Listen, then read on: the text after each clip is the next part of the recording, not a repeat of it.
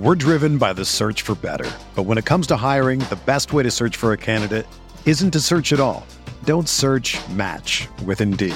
Indeed is your matching and hiring platform with over 350 million global monthly visitors, according to Indeed data, and a matching engine that helps you find quality candidates fast. Ditch the busy work. Use Indeed for scheduling, screening, and messaging so you can connect with candidates faster.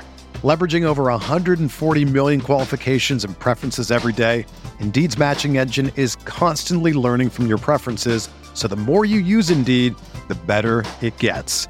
Join more than 3.5 million businesses worldwide that use Indeed to hire great talent fast. And listeners of this show will get a $75 sponsored job credit to get your jobs more visibility at Indeed.com slash BlueWire. Just go to Indeed.com slash BlueWire right now and support our show by saying that you heard about Indeed on this podcast. That's Indeed.com slash BlueWire. Terms and conditions apply. Need to hire? You need Indeed. This podcast episode is brought to you by Coors Light. These days, everything is go, go, go. It's nonstop hustle all the time. Work, friends, family expect you to be on 24 7.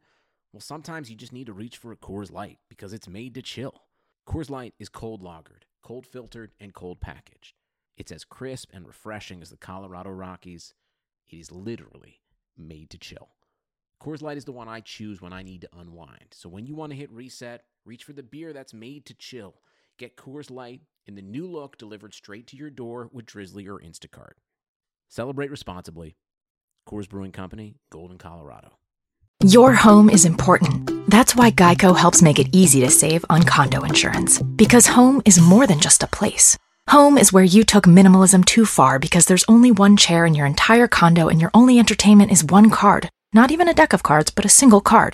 And all your guests have to share one plate and one fork, but you're convinced that less stuff means more freedom. The Geico Insurance Agency could help protect the overly minimalist broom closet you call home. Call Geico and see how easy it is to switch and save on condo insurance.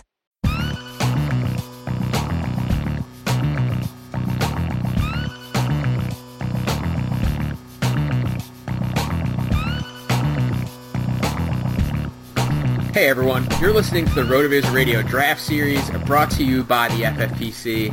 I'm your host, Anthony Amico. You can find me on Twitter at Amicsta. And today I'm delighted to be joined by fellow RotoViz writer Jordan Hoover. You can follow on Twitter at jhoover9787. Jordan, thanks for joining me today, man. How's it going? Uh, it's going pretty well. I'm happy to be on the show, be able to talk about some draft stuff. We're getting close to combine time.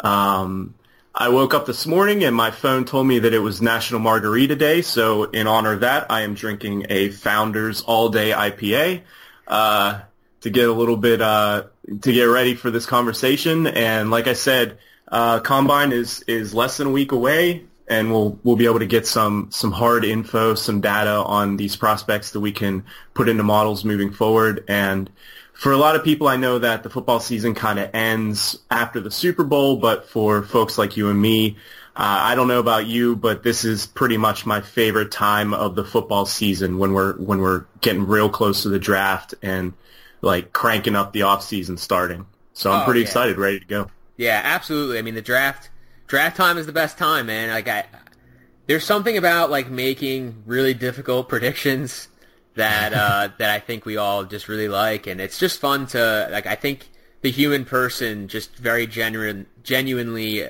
is like attracted to the unknown. So this is just like something that we really like. Uh, so I'm, sto- I'm stoked to have you on, and uh, we're gonna get uh, started with the series with some team by team previews just heading into the draft. Uh, towards the end of the series, after we've talked about all 32 teams in the NFL, uh, we will go back and we will talk about some more prospect specific topics. Uh, today on the show, we're going to talk NFC East and NFC West. Uh, and we're going to start with your world championship Eagles. Now, Jordan, as defending Super Bowl champs, a very general question. What is the area of greatest need on this roster, you think? So this is this is kind of a tough question because I think that if you take an obje- objective look at the rosters across the NFL, I think that it's it wouldn't be crazy to say that the Eagles are probably the most complete and deep at just about every position. Um, you know, that seems kind of obvious because they did win the Super Bowl, but that's not always the case. Uh, and and really, they bring back um, almost their entire starting lineup intact, so they're in a really good spot to be right in the hunt again. Um, I think that if we're looking at one position to kind of hone in on, I would say that it's probably at linebacker. Um, just because they've been dealing with a little bit of, you know, they dealt with injuries there uh, this past season. Um, and I think that they could probably use an upgraded talent there, whether it's through the draft or perhaps through free agency. But again, and, and maybe perhaps also on the offensive line, the only the only real concern I can see is that Jason Peters um, is either 35 or 36 years old. He's dealt with um, some injuries. He's their left tackle um, of choice. They have Lane Johnson, obviously, on the other side, who is pretty dominant at right tackle. So perhaps maybe trying to shore up, adding some depth on the offensive line. But truth be told, I mean, they're in a really good spot. Yeah, it's pretty crazy when I look at their prospective free agents. Like the the guy that really stands out to you the most is probably Trey Burton. Uh, but sure. the Eagles don't really need a tight end because they have Zach Ertz, who's awesome. So exactly. yeah, I agree with you. Like that linebacker spot, they have Nigel Bradham as a free agent, Dannell Ellerbe. Uh, I think that those guys were probably in you know in need of an upgrade anyway. We we know that the Eagles did struggle the most in terms of uh, coverage over the middle of the field. I think the linebackers are definitely a huge part of that. So uh, yeah, I agree with you. I, you know, Eagles are in a great spot, but I do think that linebacker is a is a need, and it's honestly a good need to have when you're picking towards the end of the first round because I feel like a lot of those uh, like high high level players, particularly in the middle, uh, usually do fall to the end of the first, top of the second round. So that they're in a good position, I think. Um, now they have a, a, pretty interesting situation at quarterback because you know Carson Wentz was looking like the MVP for most of the season. He goes down with an ACL tear. The injury does seem to be somewhat serious, uh, even today. Uh, and Nick Foles goes and wins them the Super Bowl. They have him for $7.6 million this season. Do you think that they should attempt to trade Foles or retain him?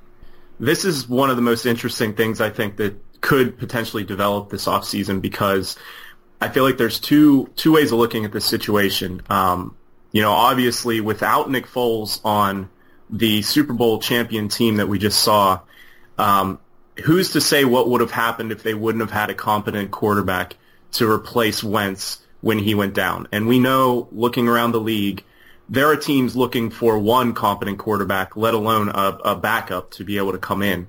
So, I mean, the one school of thought is you keep him while you have him signed in case the worst case scenario happens, if Wentz doesn't progress like they hope, um, or heaven forbid he gets another injury.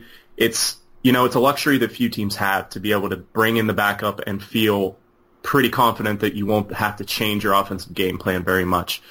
But then there's the other school of thought that you know, kind of takes like the Madden playing Xbox uh, angle where you want to be able to flip a guy like Foles for future first round draft picks. I mean, on Twitter, you've seen all kind of crazy things where people are predicting they're going to ask for multiple firsts and seconds.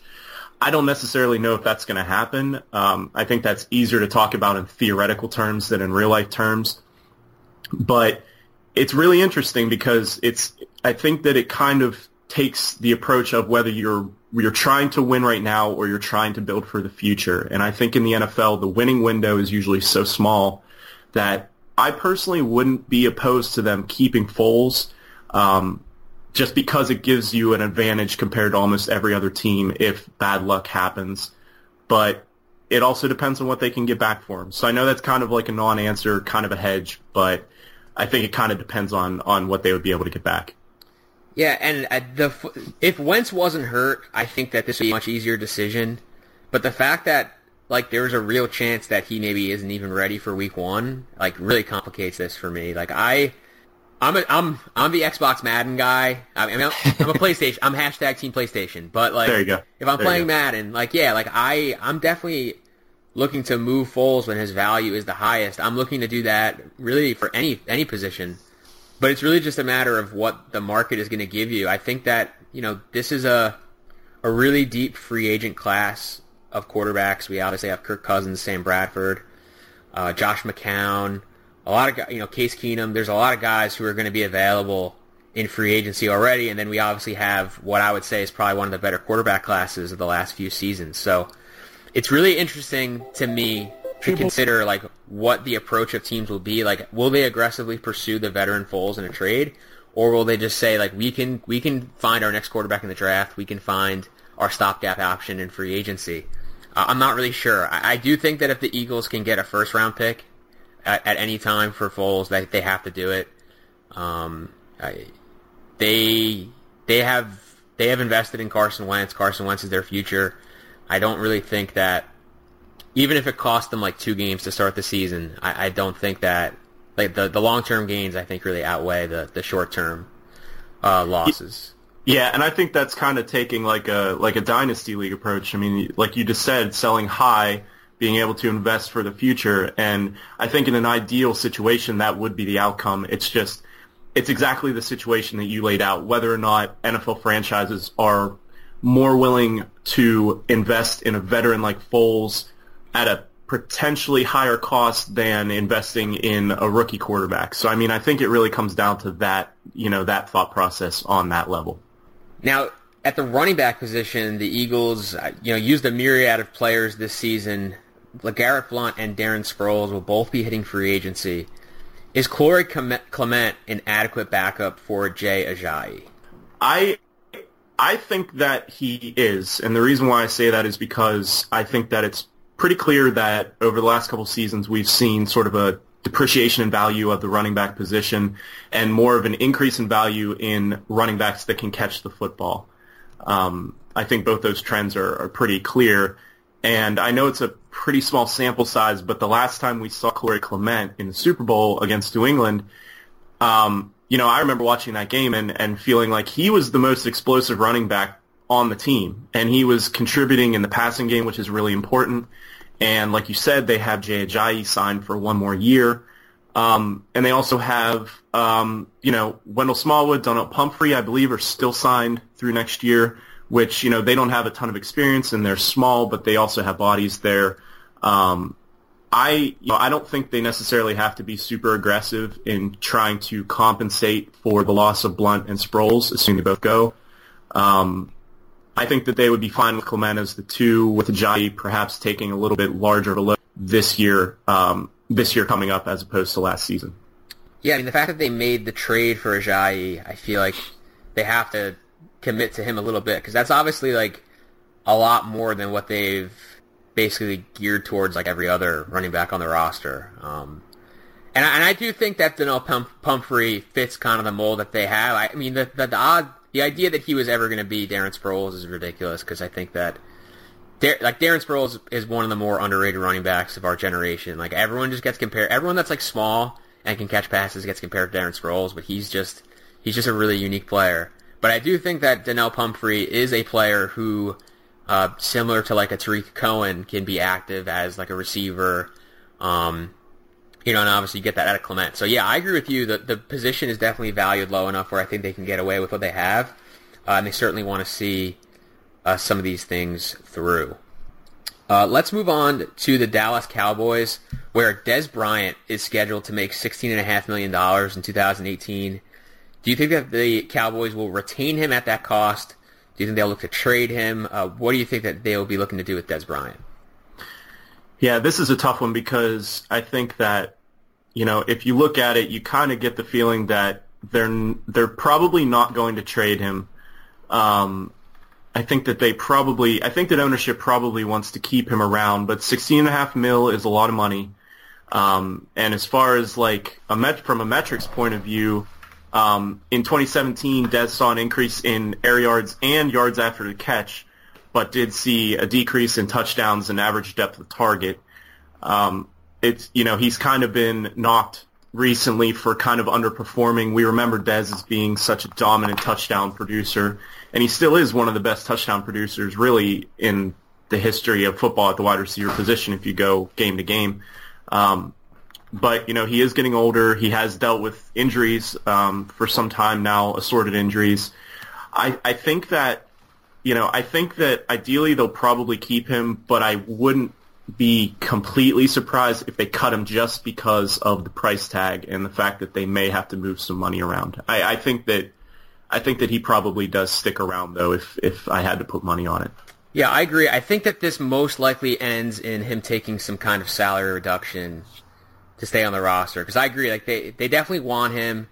I think even just from a marketing standpoint, like Jerry Jones wants to have Dez Bryant around, and I'm not even really sure. Like well, I don't know. Like when when the franchise tag is is about what Dez is making, it might be difficult to argue that he's not worth that when Jarvis Landry just got franchise tagged. Sure. But I do, but like you said, I, I think it's definitely a conversation they're going to have where they're going to go to him and say, listen, man, like, we're, we're in bad shape with the cap. Like, we need your help. Uh, you know, take a few, take a little bit less money. I think the fans will like it. We can get it back to you, you know, this way, this way, this way. You know, that's how these things work. Um, so yeah, I'm, there's been like a, a bunch of different things on Twitter with regards to like, is Dez Bryant actually done or not? I'm not really sure, but I just, I do think that like, the days of Dez Bryant, like uber elite receiver, are super over. Um, I think his, I think he's, he remains elite and will be for a while in terms of the one-on-one ball, in terms of red zone, uh, you know, production. But between the twenties, I don't, I'm not really sure he has it anymore. Yeah, I agree. I think that he can, like you said, I think he can remain a really, really dangerous red zone weapon as long as they utilize him often enough in that role um, which obviously really helps any quarterback and would be a benefit for Dak. So if they can use him in that role, I think he can still be useful for real life football and for fantasy football as well. Yep. Uh, now this team actually has some uh, free agents on the offensive line: Byron Bell, Jonathan Cooper, Joe Looney, all on uh, all UFAs. Do the Cowboys acquire offensive line depth via free agency? or the draft. I mean, obviously they could look to re-sign these guys as well. What what do you think is the most likely outcome? Well, I think that um, you know Jonathan Cooper. Uh, if I'm not, if I'm correct, I think he played a good bit at guard for them this year, and I know that um, you know the reason why this really stuck out to me. And again, this is kind of focusing on a small sample size, but when Tyron went out uh, in the game, I believe against the Falcons, when uh, Adrian Clayborn, I believe, had six or seven sacks or something ridiculous. Uh, it, you know, just seeing like one piece of that offensive line that we've all grown to know is really, really good. You know, seeing one piece of that fall apart and then kind of throwing everything into chaos. Um, I, I don't know that they'll be able to ignore that, and I think that bringing in depth um, is important, whether it's re-signing these guys or acquiring. I think that, you know, it's always a little bit difficult to, you know, it seems like if you draft offensive linemen, unless they're high up in the first round, typically it takes a little bit of time for them to develop. So I don't necessarily know if adding depth through the draft would help in that scenario. But seeing as they do have Tyron Smith, um, Travis Frederick, and uh, Zach Martin all signed, they still have a really strong left side, assuming they're all healthy. Um, but I wouldn't be surprised to see them bring, you know, one or two of these guys that you listed, whether it's Bell and Cooper, back, uh, because you know we just know that depth is really important, and and you know if your offensive line is dysfunctional, it's really hard to to be successful on offense. So I, I think that this should be uh, a focus of theirs this offseason. Yeah, and, and kind of tied into that is obviously the production of the running backs that at least especially as fantasy owners, like we've been really, really married to Zeke, uh, and even when Zeke's been out, Alfred Morris, uh, Darren McFadden, those guys have been productive because you know this offensive line has just been so awesome. Uh, but at the running back position, Alfred Morris is a, is a free agent. You know, where, how do they address the backup there? And do you think that the backup running back is the most replaceable position in football right now? Yeah, I mean, I think kind of like touching on what we talked about with with Philadelphia and and how they could potentially just let LeGarrette Blunt, you know, a really good touchdown scorer, and Darren Sproles, you know, who is older but is one of the best pass catching backs in NFL history. They could potentially just let him walk, both of them, and still be okay. You know, considering who's going to be a free agent running back, um, you know, if they want to invest in someone like, you know, like a Terrence West type or try to rehab like Jeremy Hill. I mean, they could find someone in free agency who could take Morris's role. But I think that what we saw this season when Morris was basically forced into duty when Zeke was absent, he functioned perfectly fine in that offense, and they really, you know, I don't think that their running game suffered all that much. So I mean, if if I was in charge and I saw that, I would try to make an effort to bring Morris back, assuming that his, you know, assuming you can get him for a reasonable price. Um, but you know, backup running backs, you know, when you look, like I named some of the names in the free agent class, there's more, you know, it's not hard, I don't think, to find someone who can be adequate. And I'm sure they're assuming that they're going to have Zeke for all 16, assuming health. So, you know, I, I do think it is really replaceable, but I also think that Morris fits in this system because he's shown that he can do it. Yeah, it's all about price, right? Like the yeah. we don't want to spend too much on running back, be it in free agency or in the draft. If we can, uh, if they can bring Morris back, I mean, it's it's always really tough. It's like really interesting to me because a lot of times we go in free agency and we're like, all right, like these are the running backs that we think teams will like, and then like Rashad Jennings gets like four million dollars a year. You know, like it's it's really difficult, I think, to to tab it. And Morris does have like a history of production yeah. from his the earlier years of his career, so it is interesting to know kind of how teams will value him. But similar to a quarterback, uh, it is a really good and deep running back class. So I, I sure I'm not positive again that teams would look to sign the veteran in that in that instance. Uh, let's move on to the Washington Redskins most important question for the team. I mean, we could we could spend the whole Redskins segment. I feel like talking about this.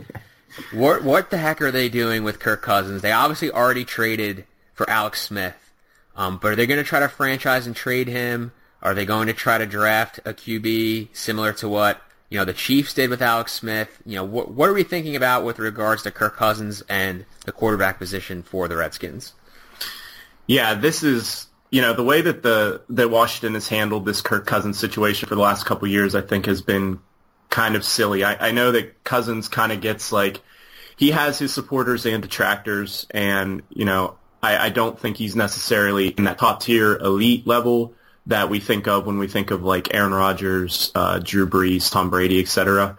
But I do also think that he's easily within like top eight quarterbacks probably in the league. And, you know, I always talk about how few really good starting options there are. And if you have a chance to keep one, you should do it. And like you said, they did trade for Alex Smith, um, which honestly, like, I don't know if I'm totally in under, you know, I don't know if I totally understand that necessarily, but I do think that Kirk Cousins is going to get paid one way or the other. Like we saw Jimmy Garoppolo's contract um, Kirk Cousins has a, a lot, you know, a much longer resume of, you know, decent success. And um, I, I don't think that Cousins is going to end up in Washington. I think, you know, the most likely scenario in my mind is that Alex Smith is probably their starter week one, and I do think that they probably draft a quarterback. Um, I don't know necessarily if it'll be in the first round, um, but I do think they probably address the quarterback position that way looking at Alex Smith as a starter this year, you know, and then det- depending on what happens to be determined in the future. Um, but I know that you probably saw as well the report on Twitter this week that the Jets said they were willing to give, I want to say $60 million guaranteed to Cousins in year oh, yeah. one of a deal. I, I, love it. I love it. I'm, I, I can't wait to talk about that. Yeah. I mean, that that is just wild to me. Like I don't even know if it's necessarily wrong. Um, if you could say like categorically it's the wrong decision, but it's something that we've really never seen. So I would love to hear your thoughts on that because that was pretty wild, I think. Yeah, so I mean like in like the simplest possible way, right? Like if you're when you were in high school, Jordan, I mean, I'm, I'm looking at you on video right now. You're you're a pretty good looking guy, all right. but like when when you were in high school, like there's a there's a huge difference when you're like trying to get the 10 to go on a date with you and trying to get like the 8 to go on a date with you, right? Like there's a huge difference in like your approach, like what you're willing to do, right? Sure, sure. So so like that's that's this. That's going after Kirk Cousins. Like if you want to get the girl, if you want to get the girl your dreams to the dance, like you got to be willing to to do what it takes, you know? If she wants you to if she wants you to rent a limo, like you're to rent a limo. If she wants you know, uh if she wants, you know, flower petals, rose petals in the in the limo, you're gonna put them in. Like if she wants, uh, if she wants a 6 p.m. pickup, not a not an 8 p.m. pickup, yeah. Like if she wants pictures, like you're gonna do it all. So like if to get Kirk Cousins in New York, like you you you have to give him 60 million up front. you're going to give him 60 million up front. Like, and you're just going to say, this is, this is what we have to do to get the girl to the dance.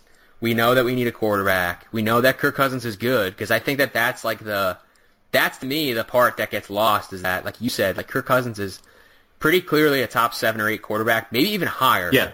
Yeah. Like I, when you look at like RACR and the stuff that Josh Hermsmeyer is doing at airyards.com, like Cousins is better in the in those metrics than like Matt Ryan and Matt Stafford, guys who are already, you know, quote unquote cemented in that top ten area and have already been paid. Uh, well, Ryan will probably be paid, but Stafford obviously was was paid huge.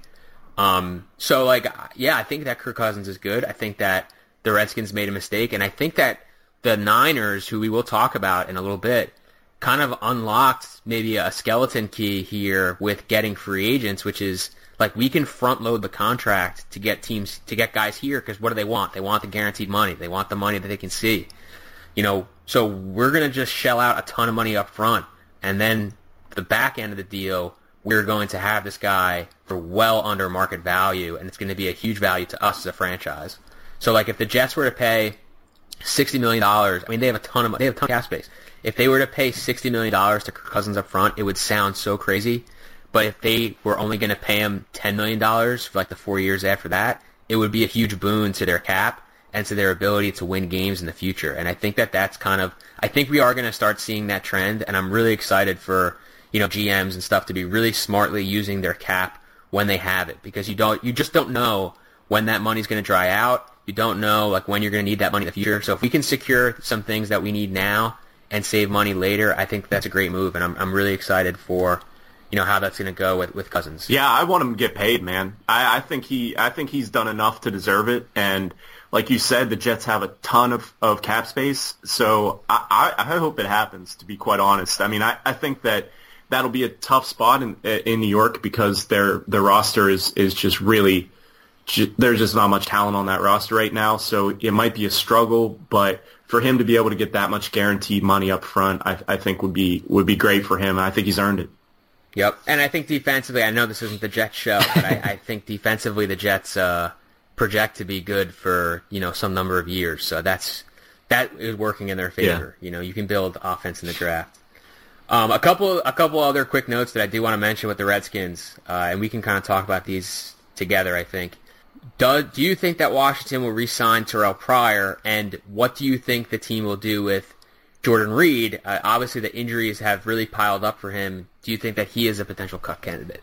Yeah, so just just looking at who uh, Washington has signed right now at wide receiver, um, according to Spotrac, uh, Josh Doctson, Jamison Crowder, Robert Davis, and Maurice Harris. That is that is it. Um, so you know, I I feel like if they if they don't re-sign Pryor, who definitely had you know he struggled he struggled this past season. He was definitely a letdown.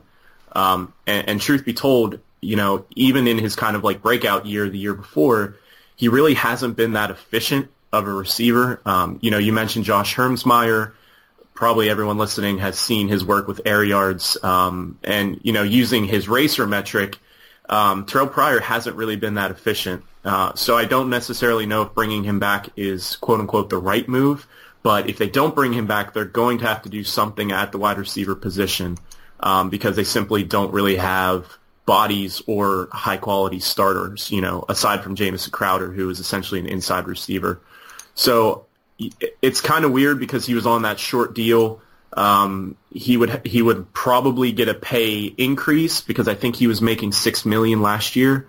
So I would assume he'd probably get a little bit of a bump. Um, so it's kind of rewarding uh, poor performance, I guess you could say.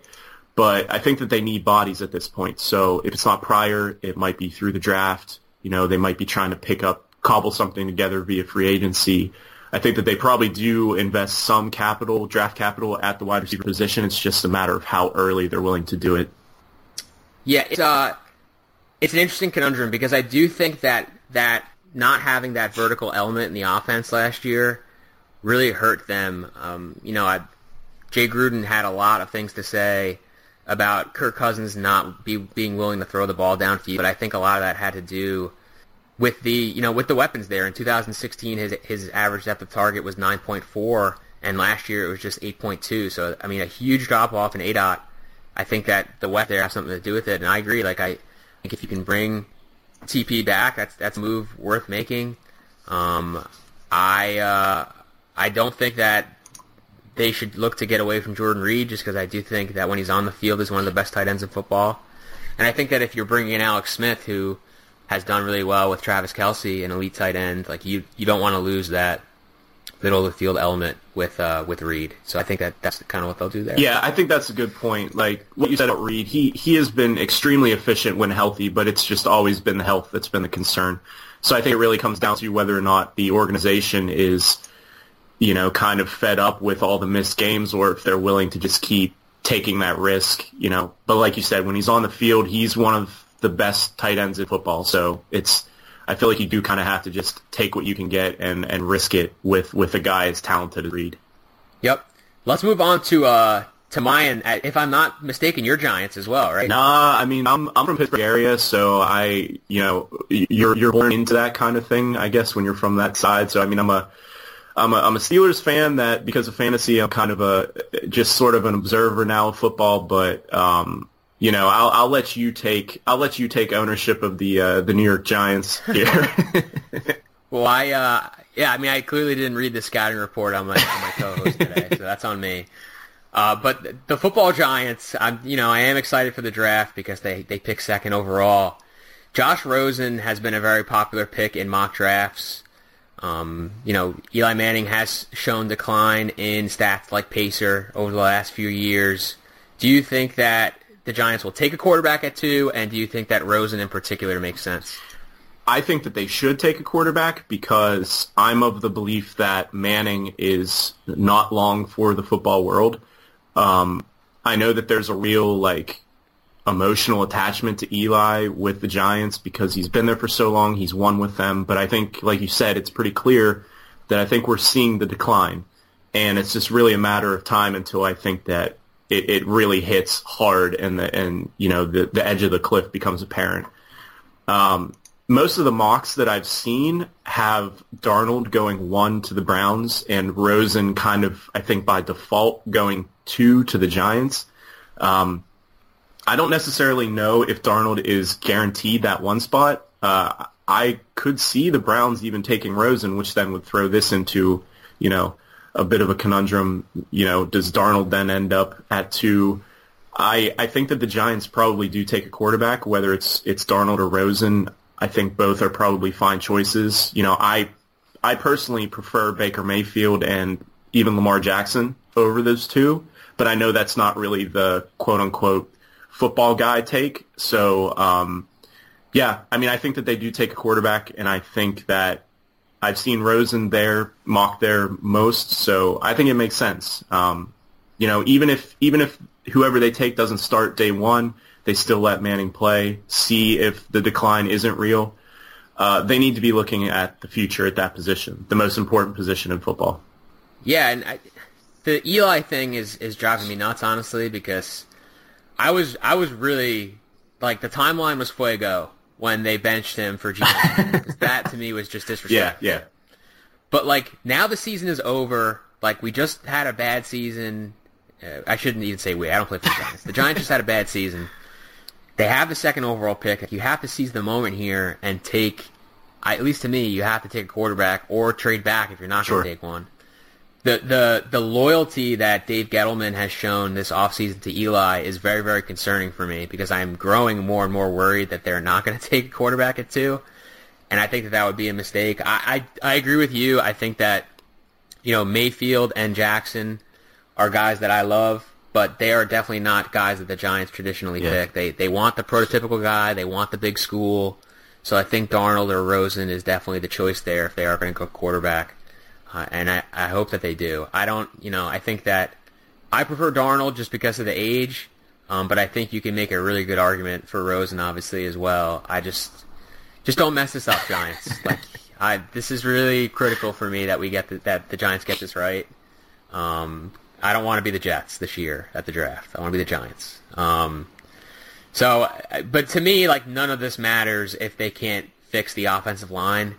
Uh, Weston Richburg, DJ Fluker, Justin Pugh, they're all free agents. I mean, I, we can debate the viability of them. I do think that Richburg and, and Pugh have been decent players. Uh, but, but do you think the Giants will draft offensive line help early? See, I think that you know having the second overall pick, I you know I agree. I think that they should take a quarterback, but um, trading back is an interesting idea that you brought up. If if they aren't entirely sold on taking a quarterback at two, trading back a couple spots, you know, closer to like depending on where they can get, but like in the area where like you know a tackle like Mike McGlinchey from Notre Dame, who I think is pretty much the con- probably the consensus number one offensive lineman. Um, their their offensive line has not been good for a while now, and if you're going to be trotting out Eli Manning, who wasn't mobile to begin with, and now is you know encroaching on Tom Brady, you know decrepit corpse uh, agility, um, you know you you have to be able to protect him, whoever's back there.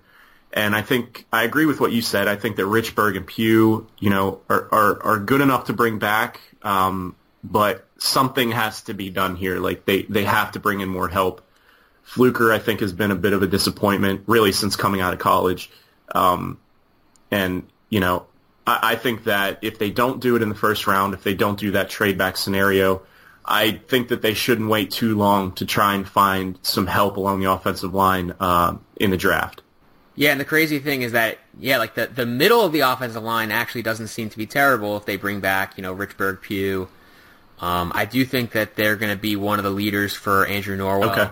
of the Yeah. Panthers when when he becomes a free agent. It sounds like the team is looking to franchise tag their kicker instead of instead of their star guard. So that's that's fine with me. And obviously we know their relationship with Gettleman is there. So I'm hoping that that leads to them getting that. But like they have just have not been able to block defensive ends for the last like half Yeah. decade. And it's it's it's terrifying. So yeah, like McGlinchey, a guy like that in the first, they trade back. Um, you know, maybe a an athletic an athletic tackle who is a little more raw in round two or three. Um, I don't do enough tackle research to really know who, who that would be, but I think that there's to there's going to ultimately be a player that the Giants need to draft that can that can stop, especially in the East where there's a lot of good defensive pass rushers. Um, they have to keep Eli Manning up, or, or any rookie quarterback for that matter. Like you just can't. None of this matters if we can't keep the quarterback upright or create yards for the running back. Yeah, and I think like in that trade back scenario, I mean, even if McGlinchey goes too early, there there's like Connor Williams from Texas, Orlando Brown from Oklahoma, I think are both, you know, round one talents who if for whatever reason they slip later than that, that could be an opportunity to pounce for the Giants. But yeah, I mean they, they gotta do something to protect whoever's whoever's under center. Now, we, you did mention the running back slightly. They have uh, Shane Vereen and Orleans Darkwa hitting free agency. Um, we obviously talked about a quarterback, but do you think that Saquon Barkley is an option for this team at number two? Yeah, so I I love Saquon Barkley, and and you know, full disclosure, I I did my undergrad at Penn State, so you know, I I cover college football for Rotoviz, and I I try to be you know as balanced as possible, but you know, Saquon Barkley is an amazing talent in my opinion. He's been getting poo-pooed a little bit on Twitter like over the last couple weeks, and you know, criticism is fine, but like it's hard for me to find too many holes in his game. However, I don't think that a running back deserves to go at number two overall just because of what we've talked about, how the position I think has been devalued. And I think that, you know, a higher leverage position like a really good offensive tackle or a quarterback are more important because you can cobble together a running game. Um, you obviously can't cobble together a quarterback. So um, I, I think the reason why I wanted to talk about this was because I did see someone mock Barkley at two, and it's you know it's possible that something like that happens. I know that would be probably a doomsday scenario for you. um, no, Uh, just delete the. I would delete the account. like it would, it would be so hard to live. yeah, so I mean, um, for your sake, I'm hoping that that doesn't happen. But you know, we saw Fournette go super early, and I'm afraid that you know, I'm afraid that some GMs might make the mistake of equating the Jaguars taking Fournette early to their sudden resurgence and almost trip to the Super Bowl, while ignoring the fact that their secondary dramatically improved. Um, their defense in general became one of the most dominant in football and again, not to turn this into a Jag show, but um, I, hope that the Giants especially don't make that, you know, make that mistake and think that you get the running back, your team automatically turns around because I just don't think that's the way that the NFL is oriented right now, no matter how talented Barkley is. Yeah, I was talking to uh, Matt Lamarca, my co-host on uh, Laying the Points, and we were just he was laughing because he's like, "There's just nothing that the smart guys hate more than like what's happened the last couple of years in the draft with Dallas and the Jaguars, like taking a running back in the top five and it working, right, right. and then everyone's just claiming that that's why you know that they were so much better, and it's like." It's so true, and uh, you know, like obviously, like that's my team. Like i I'm gonna die with them. I would just be so mad, and I think that you know we Gettleman does actually have a history of taking running backs in the first, so I, that makes me a little nervous. But like you just have to know that like the running back struggles, the running struggles they've had have not been because the running backs as as average as they maybe are, like it's it's because we're not they're not blocking, and that's that's the real issue. I, I love Saquon Barkley, like I think he's amazing. I know that there's like a segment of Saquon Barkley Twitter that like you feel like it's really important to get me to say that Saquon Barkley is worth a top 10 pick, like I'll just never do that because like you said, it's just about positional value. Like he's the best, he's the best prospect at his position. And, and, you know, he's one of the best prospects at his position over the last few years. But like the value that he brings to a team in terms of wins, it's just not there. And I need to see real evidence that that position is going to yield wins before I start uh, buying in. I mean, and again, we talked earlier how the teams are going towards the running backs who can catch passes. Barkley can do that. He's amazing at that. He averaged more than 10 yards a catch on over 100 receptions at Penn State. Like he is, he's very good. He will be active in the passing game. I just don't think that that's worth, you know, choosing it to. I agree. All right, we're going to get into the NFC West in just a moment. But first, I want to remind you that you can get a subscription to your RotoViz NFL Pass right now for 30% off. It's available through the NFL Podcast homepage, rotoviz.com slash podcast. Your subscription gives you unlimited access to all of our NFL content and tools, and it supports the pod. So be sure to get your 30% discount for an NFL pass at rotoviz.com slash podcast. You can also support the show by subscribing to and rating the Rotoviz radio channel on iTunes. Do that and you'll be eligible to win a free $35 entry to a league at the FFPC. Just go to iTunes, leave a review with your name in it, and then listen to future episodes to hear if you are the winner. And if you're interested in being in an FFPC league, FFPC league with some of the Rotoviz writers and podcasters, email us, rotovizradio at gmail.com, and we will get that set up. All right, Jordan, we have NFC West, uh, some good teams here as well. We will start with your NFC West surprise champs, the Rams. Uh, Sammy Watkins is a free agent.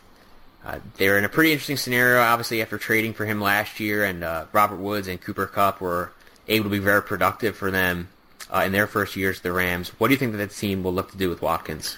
Yeah, so I think, you know, kind of a theme we've been talking about with these free agents, whether or not they get brought back, it, it obviously comes down to the dollar figure.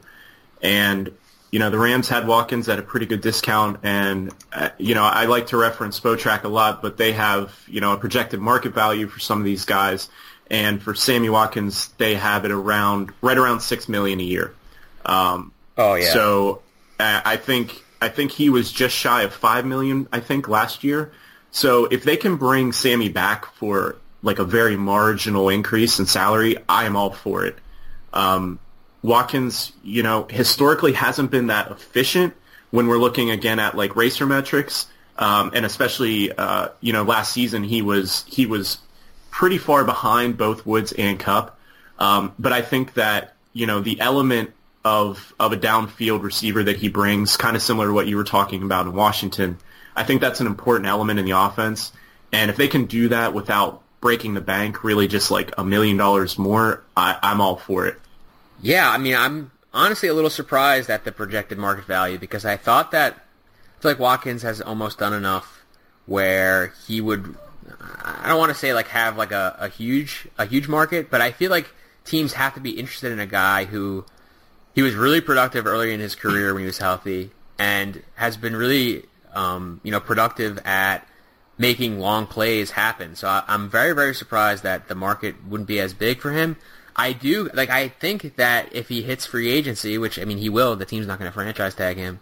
like I, I think that it is possible that a team looks at him and is saying, you know, we'll pay you ten million dollars. You know, like there's there's always a team that's going to overpay. I think for receiver talent, we saw it last year with kind of like the Browns thought they were getting a really good deal with Kenny Britt, and then Terrell Pryor ended up going pretty cheap. But their thought process, I think, was accurate in kind of how that situation would play out. Um, you know, I think that a team like the 49ers, who again we'll talk about, like is dangerous here uh, to steal him because they could totally use, uh, you know, what he could do in, in their passing game right away. I, I'm not positive that the incentive in terms of target share is there for Watkins to come back. So unless uh, the Rams are willing to maybe pay a little bit more, I, I kind of feel like he's going to be playing elsewhere next season. Yeah, I like those points too, and I think that you know Robert Woods was was a revelation last year. Cooper Kupp was really good in his first season. So I mean, I think that you know. It, losing Watkins uh, would wouldn't be as devastating a blow to the Rams as it might be to another team, especially if if we still believe in Josh Reynolds, perhaps maybe being able to to assume a little bit bigger of a role if if that would open up. Um, but I really like your call to the 49ers. Um, you know, Jimmy G to, to Sammy uh, sounds pretty tasty on paper. Um, so yeah, it'll be interesting to see what his what his market value actually turns out to be. Yeah. Now on the defensive side of the ball, uh, Trumaine Johnson is a free agent. He made sixteen point seven million dollars last season. Uh, graded out by Pro Football Focus as one of the best safeties. Do they lock him up long term, or do you think that they will just look to you know get this position covered cheaply early on in the draft? I mean, I think that if you have the opportunity to lock down a, a truly elite uh, secondary asset, you know, a smart franchise would do so because I think that we have also seen that rushing the passer and being able to um, to defend against the pass are probably the two most important aspects of defense um, in today's NFL, the way things are oriented. So I, I think that you know it's it's not going to cost them 16 mil to to lock him down long term. So you know, for the Rams' sake, I would hope that they would take a long, hard look in doing that because a second, you know, the secondary is is absolutely vital uh, in today's NFL, as we've seen. Yeah, and I, you know, we've seen in their own division, you know, like what the Seattle Seahawks have been able to do with these game-changing safeties. Like it just lets you do so much more on defense when those guys can can not only cover but also, you know, obviously fill and run support. Um, Trumaine Johnson can definitely do that, and I'm not positive that this team in the draft would have a realistic shot at a player like a Minkah Fitzpatrick or Derwin James, who you know maybe I would feel comfortable with replacing in that role at a cheap market value. I, I don't, you know, unless they move up, I don't really see that as being likely. So I agree with you. I think that uh, if they can get this done, they certainly want to uh, to bring him back. Uh, now the the one albatross on the the books right now for the Rams is this Tavon Austin contract because you'll notice that he was not mentioned earlier. We were talking about uh, Rams receiver success stories. uh, he is due eight million dollars in 2018 with five million dollars in dead cap. Uh, what do you think that they're going to do with with Tavon Austin? They're just going to are they going to finally just kind of wash their hands of this? I th- this story has just been wild. I mean, the the contract, you know, like you said, it's it's absurd. Um, I think that for a guy who really is limited in what he can do for your team, I mean, I, you know, we know that he's explosive, um, he's fast, he's he's good in the return game, but I just don't know that what Tavon Austin brings to your team is worth eight million dollars. To be totally honest, I, I think that this was a bad contract. I think that that might be one of the uh, the most obvious statements maybe um, ever uttered about the NFL. But you know, I, I don't think that you know I don't think that he necessarily has trade value. Um, I don't know who would really be willing to take that on, seeing what's happened. Um, it, it's tough. I mean, I, I think that they would probably benefit from just cutting ties, but you know, I, like you said, he doesn't really fit into the picture, and they're they're really deep at receiver, especially if Watkins sticks around. Like their three deep is completely locked down. Austin will not see targets with with Watkins, Woods, and Kupp if that's the if that's the, the you know the setup. So he's just kind of in no man's land. It, it's just a very very odd, strange story. yeah, and their cap situation is is pretty team friendly right now. So I think uh, you know they have like forty-five million dollars estimated in cap space. So if they can get out of the Tavon thing now and save themselves a little bit, you know, get themselves a little more flexibility down the road, I think that's definitely uh, plus EV. Uh, let's move on to the Seattle Seahawks, aforementioned Seahawks. Is this the year, Jordan, that Seattle will address offensive line early in the draft?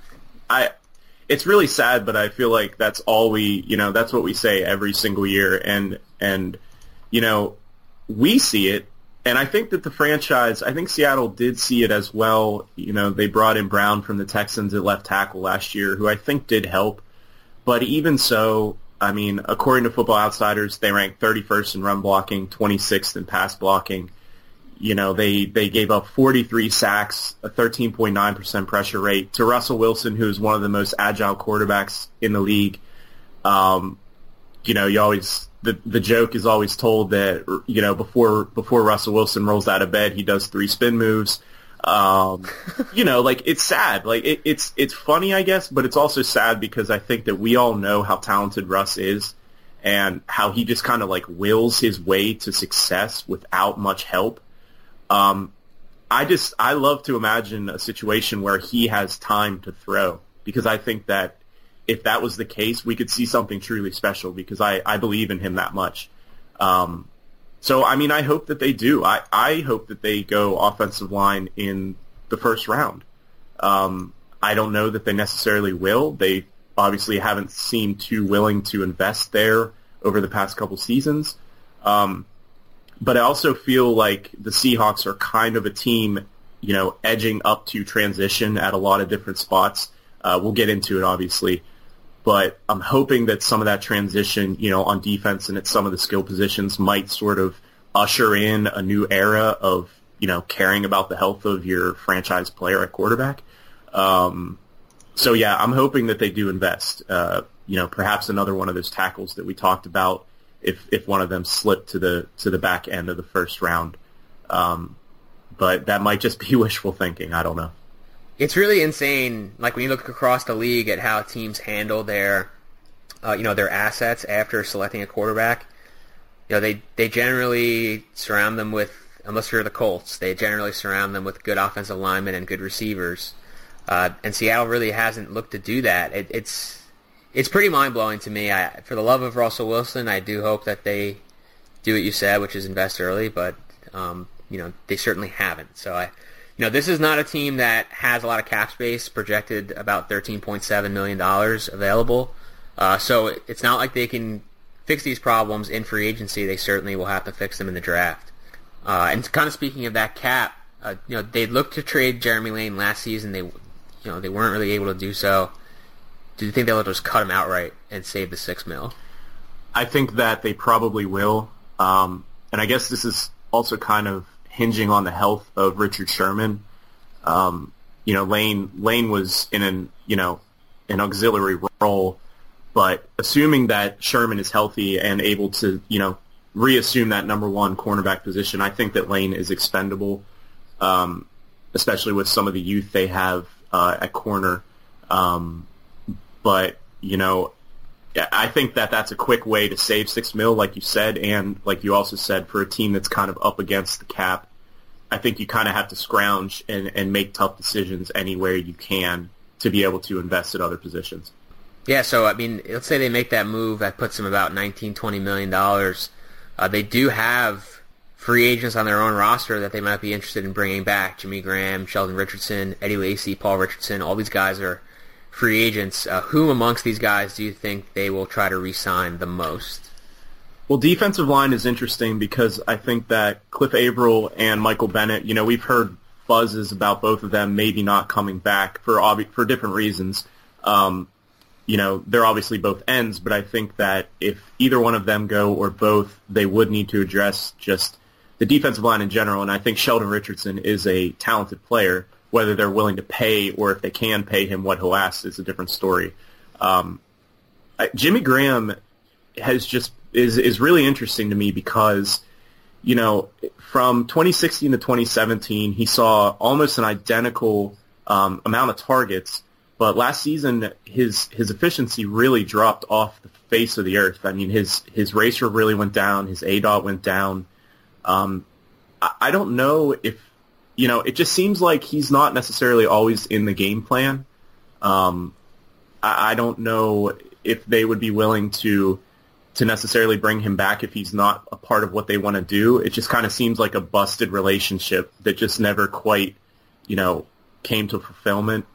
Um, to me, Eddie Lacy is is expendable, um, especially considering all the names that they have. I think that they can cobble together an effective running game without him, with Chris Carson, um, you know, even guys like J.D. McKissic who were forced into duty and played okay as a pass catching back. Um, and Paul Richardson, you know, behind Doug Baldwin, they have Tyler Lockett, obviously, but they really do kind of need that number two receiver if they want to get the most out of Russ. And I think Richardson, again, it all comes down to dollars because they don't have a ton to spend.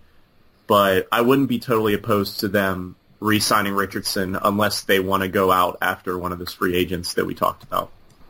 Yeah, and the the Jimmy Graham situation in particular is interesting because they really, um, they really kind of pieced together their run game last year with Russell Wilson and Jimmy Graham. Like as crazy as that sounds, like I obviously they didn't give Jimmy Graham any carries, but like inside the five yard line, he had 14 targets last season, which is pretty mind blowing to me. Uh, I mean, and you know, it's about friggin' time. Also, like they, like you said, they really don't utilize him enough in the other parts of the field. But last year, they finally did at least throw him the ball close to the goal, uh, and he did produce in that role. So I'm wondering if maybe, even if they do think that Graham is kind of falling off athletically, which is reasonable. I mean, he did have a major injury two years ago. Uh, that maybe they just bring him back, hopefully on like some kind of discount, uh, just to kind of retain that, uh, you know, give them that element in the red zone because it was very successful for them.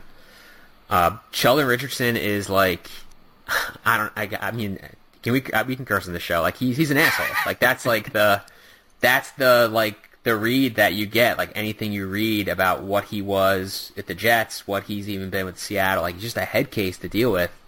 And I always wonder like how that impacts whether or not they bring guys back. I, I think I do think that having some of those other veterans in the locker room helps with that situation. You know, so if they do keep the Cliff Avrils and the Michael Bennett's of the world, maybe that assists them in, in kind of bringing back Richardson and, and getting the the most out of him. But uh, those for me are probably the two guys I'm interested in most for them. Yeah, I mean, I, I would love for them to use Jimmy Graham because I'm an advocate of making Russell Wilson's life easier in any way possible.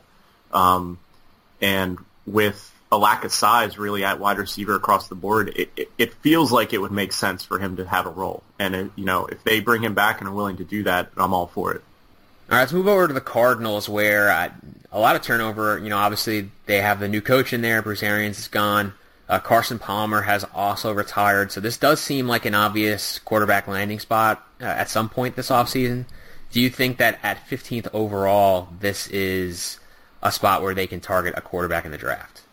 I think so, and a lot of it will come down to you know uh, where exactly teams ahead of them obviously are, are looking to do the same because it feels like there are a lot of a lot of teams looking for quarterbacks and like you said it's a very deep rookie class and there may also be some free agents out there who can fill slots. Um, I'm hoping that they do draft a quarterback at 15 depending on you know assuming Darnold and Rosen go 1-2 um, you know somebody might be crazy enough to take Josh Allen at 3 uh, you know, perhaps someone like Baker Mayfield or, you know, Lamar Jackson slips, you know, to 15. It, like you said, I think there's a lot of turnover here, and I think starting new at quarterback would kind of be, you know, a logical move here. Hopefully landing, you know, hopefully nailing that spot at 15 and then being able to build from there. Um, I would have been really interested if, if Arians would have stuck around if they would have taken someone like Mayfield, who is just an incredible downfield thrower, and we know that Arians, although he typically likes big-bodied quarterbacks, he does like to attack downfield, and I think that would have been a really good match. But you know, I still think that Baker would be fine. Um, so yeah, I, I do think that they probably will go quarterback at 15. Yeah, I think so too. I'm glad that you mentioned the Arians thing because I was I was kind of looking forward to that also. I was like, man, I I could definitely see Mayfield being successful, um, you know, with uh with with him at quarterback. But I also think that this is this is a potential landing spot for Jackson because Steve Wilks, the head coach, you know, comes to us from Carolina, where Cam Newton has, you know, been able to make a career. We can talk about, you know, how we feel about Cam Newton some other time, but like I think that Wilks at least probably isn't super opposed to having a mobile quarterback. And we know that these new regimes often do mean new quarterbacks, preferably new franchise quarterbacks. So, uh, yeah, I'm definitely. This is definitely for me a turning point in the draft for the guys like Jackson and Mayfield if they fall this far. Um, and I'm hoping that that's that's kind of where their slide ends if it, if it does happen. Uh, Larry Fitzgerald will be coming back, not retiring, but both John and Jaron Brown are free agents. I mean, I'm I'm hoping that it, they at least end up on different teams, so I don't have to worry about the the Jay Brown Arizona tag every week. But uh, is this another area that you think they'll address uh, via the draft? I think I think it's possible. Um, I I think that if they do, I don't necessarily know if they'll they'll invest a ton of cap win.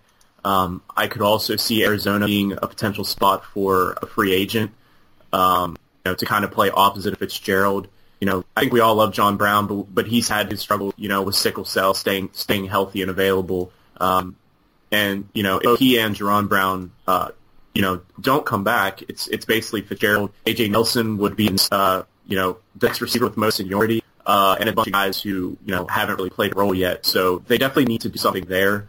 Um, I could potentially see Arizona um, trying to attack receiver position in free agency. Like if a guy, like you said, like Sammy Watkins or Pryor, you know, I could see something like that potentially happening to try and fill the role next to Fitz.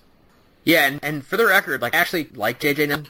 Like I think that he is he's not a star, but I think that he's serviceable. He definitely gives the downfield element that you want. Um, but yeah, this this is I think this is going to be a, a, draft fix for them. I, I'm not positive that the free agents that are available make the most sense for them. Uh, just consider uh, you know the other needs that this team probably has. Um, and again, you know, if we're looking at the salary cap, this team only has about twenty-two and a half million space, so they can't really make the splash moves in free agency. I do think that this receiver class is a little underrated. I think it's at least deep. Um, and I think that potentially the best receiver in the class, DJ Moore, is a guy that you can get in the second round. So I uh, I definitely like this team to address receiver in like rounds two or three, like that area.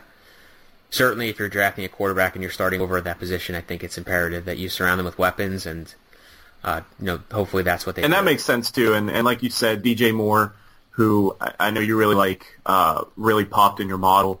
Um, and even guys like Equanimeous St. Brown, Michael Gallup, you know, dudes like that who might be around in round three, who I think could have potential could develop into something special. So yeah, I mean, I, I think that makes a lot of sense. Now, at, at offensive line, because we we have stressed the importance of this, I think throughout the show, they can cut Mike Iupati and save ten million dollars, which is significant when we consider again their cap situation. Do you think that they can that they will do that and then look to address guard in free agency? This is a tough one because I don't necessarily know how deep the free agent crop is at guard. You mentioned Andrew Norwell from Carolina. Um, but they don't have a ton of offensive linemen actually under uh, contract right now. Um, Iupati was really good when he was in San Francisco a couple years ago. He's kind of, I think, underwhelmed a bit in Arizona uh, since he got there in, I think, 2015. Um, he's 30 years old, so I mean, in theory, he has time left, and he's under contract till 2020. Um, so you know, it would be nice to save that money. Like you said, they're kind of up against the cap, but you also have to think about what's the replacement. Um, can you find someone who is, you know, around the same level for, for less money? That's a difficult, you know, that's a difficult call. I, I think that they'll probably end up keeping him, but, you know, $10 million is $10 million. Um, but they, you know, if they do take a quarterback at 15, especially a rookie, you have to build around him, like we've been saying, kind of harping on that fact. Yeah, and it is worth mentioning that this team should get David Johnson back at full strength, yeah. and I think that, that that takes the load off of a lot of their positions. I think you could attribute some of their struggles last year to just a lack of talent at the skill positions. So, we'll see what they do. We we have saved the best for last year. San Francisco 49ers, Jimmy G, G stands for GOAT. Um, just, you know, he just signed the big contract. Do you have any just like initial thoughts on that deal? Um, I mean, when I first saw it, I was a little bit surprised, but then again, you know, he is a better version of Tom Brady, so I think they probably made the right call. Um, but I mean, you know, I think it really does just go back to the fact that teams understand that if they don't have a quarterback, you really don't have that great of a chance to win. And I think that San Francisco saw an opportunity to get a guy who they obviously believe in if they're willing to pay that much money. Um, so I mean, I, I think it's it's you know I think right now what we know it's a good deal because what we've seen of Garoppolo so far has been pretty impressive. Um, so I mean, I think that that's just the market. I think that that's just what quarterbacks draw now. Uh, we'll see. Like we talked about Kirk Cousins, we'll see what he's able to pull in. Um, but I'm I'm okay with it. Yeah, I like it. I mean, we obviously saw him be successful in a couple of starts in New England. We weren't sure if that would be indicative of future success, but I think for him to take a 49ers team that had one win all season against my lowly Giants and uh, just go streaking down the stretch and win out at just really, really impressive. And obviously the team already buys into him, not just from a front office standpoint, but from the players. You know, all the quotes that you hear from the guys in the team. And similar to what I was saying with the Jets and Cousins, like this is this is the Niners really using their cap space wisely to pay him up front because even paying him $37 million this season, they have, you know, over $70 million in cap space available. So they can still make tons of moves to you know, further their roster. It wouldn't surprise me if they make free agent moves similar to Garoppolo at other positions where they still look to pay up front and level the money out over time because they're in, you know, they're in a really good position to do that. So I, I like what, I'll tell you what, I mean, there's not a guy that, that I, there's not a move that I dogged more and was wrong about than, than them bringing in John Lynch. Cause I really thought that like, that was a joke of a move at the time, and he's really shown that he knows what he's doing, or that he at least knows how to bring people in around him that know what they're doing, which it, by the transitive property, like that's part of being a good GM, I think, is surrounding yourself with the right people, and uh, I don't think enough people do that. So, I mean, John Lynch has done an awesome That's job. a skill set all on its own, I think. Absolutely. Now, at running back, Carlos Hyde is a free agent. He was fairly productive for them last season. They still have Matt Breida, and of course, he for whom Kyle Shanahan bangs tables, Joe Williams. what do you think happens at this position? Yeah, I mean, I think that Carlos Hyde deserves to be brought back. I think that he's he's you know, I think that he's a, a decent to really good running back. Um, I think that he fits in this system, um, and I think that having those three as your as your your three deep is probably okay. Uh, I know they also have um, you know, former Rotoviz uh, favorite Jeremy McNichols uh, also oh, on the roster. I'm, I talk to me. I nice. know, man. I I was all aboard that train too, and it, it, you know the the train caught fire has has been extinguished. May catch fire again. We don't know, but um, I, I I don't know. I think that he deserves to be brought back, and and if he would hit free agency, I think that he deserves to be paid by someone. Um, even at a replaceable position. I think that he's kind of underrated in what he can do. So, I mean, I'm hoping they bring him back because I think he fits in the offense, and I think that he would make this offense better. Yeah, so his projected uh, market value on uh, Spotrac is $5.8 million, which is pretty high for the running back position. So I think what you're saying is true in terms of his value. Uh, it's certainly up there. I'm not sold that they're going to bring him back, even if he does deserve it, just because – uh, of the usage last season. I think that they were willing to use Matt Breida at times. I still believe that Kyle Shanahan probably has you know some affinity for Joe Williams and wants to see what he can do. Uh, and I also think that if if it came down to it, uh, certainly their winning I think might have taken them out of contention for this. But I I do think that Matt Barkley is uh, Matt Barkley, Saquon Barkley is uh, someone that this team will target in the draft. So we will see what happens. Uh, I certainly think that they will not come into next season with Breida and Williams as the as the top two guys on the depth chart. I think that they'll either bring in competition later in the draft, uh, early you know bring in a stud early in the draft, or just re-sign Hyde. So I think that this team has a lot of flexibility because of their cap. Uh, and obviously the, the talent on the rest of the roster. So you think that they could potentially go Saquon at nine? Yeah, I don't. I, I mean, I don't even know if Saquon makes Right. it that far, but I think that they certainly could. That's interesting. Um 'cause because I think he would fit in that system as well. Um, yeah, so that'll be interesting to see. I guess that kind of flows right into the, the, the next question. Right, which is that you know the receiver crew, uh, Jimmy Jimmy Goat, they got it done with Marquise Williams, uh, Marquise Goodwin, Trent Taylor, uh, you know, a rookie tight end. Like they're the, the weapons really aren't great there. So do you think that early draft capital at receiver is kind of a necessity for the Niners? I don't know if it's necessary. I don't, I don't know if it's a necessity, but I know that in Josh Norris's most recent mock, he actually had Calvin Ridley going at nine. Um, I don't know how you necessarily feel about Calvin Ridley. I think that's too early for him. Um, but you know, just the fact that someone like Norris, who you know he knows what he's talking about, has the 49ers going wide receiver there, make me consider it you know they have a ton of bodies there, but and you, and you listed them off, but none of them really strike too much fear. I don't think. Um, you know, Pierre Garcon, I think is steady. He's 31 years old. You know, he he is what he is. I guess you could say. Uh, Goodwin, Aldrick Robinson, you know, both are downfield threats. You know, in theory, it feels like they have pieces, but it also at the same time kind of feels like something's missing.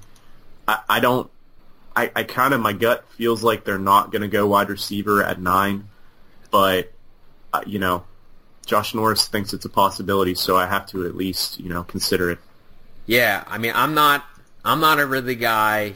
I'm team old guys stink. No, like I, I think that I, I just, Ridley is just not a guy that at least statistically profile as well. He came out 12th in my receiver model, and granted, you know that model is looking to project future PPR performance, but there obviously is you know some crossover between what guys do in fantasy leagues and how valuable they are to their respective NFL franchises. So uh, I'm not really into Ridley. I think that, like you said, I think that would be too early.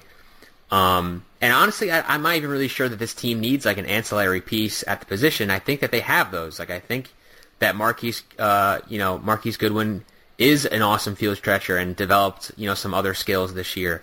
I think that, you know, Pierre Garcon is like the ideal veteran slot receiver. Um, you know, obviously at tight end they have some good things going. Their running backs can catch passes. So I, think that this team really needs a, a number one. I'm not even positive that that guy exists in this draft. Obviously, I do love DJ Moore. Um, but I'm not positive that like your true go-to alpha dog receiver exists in this draft class.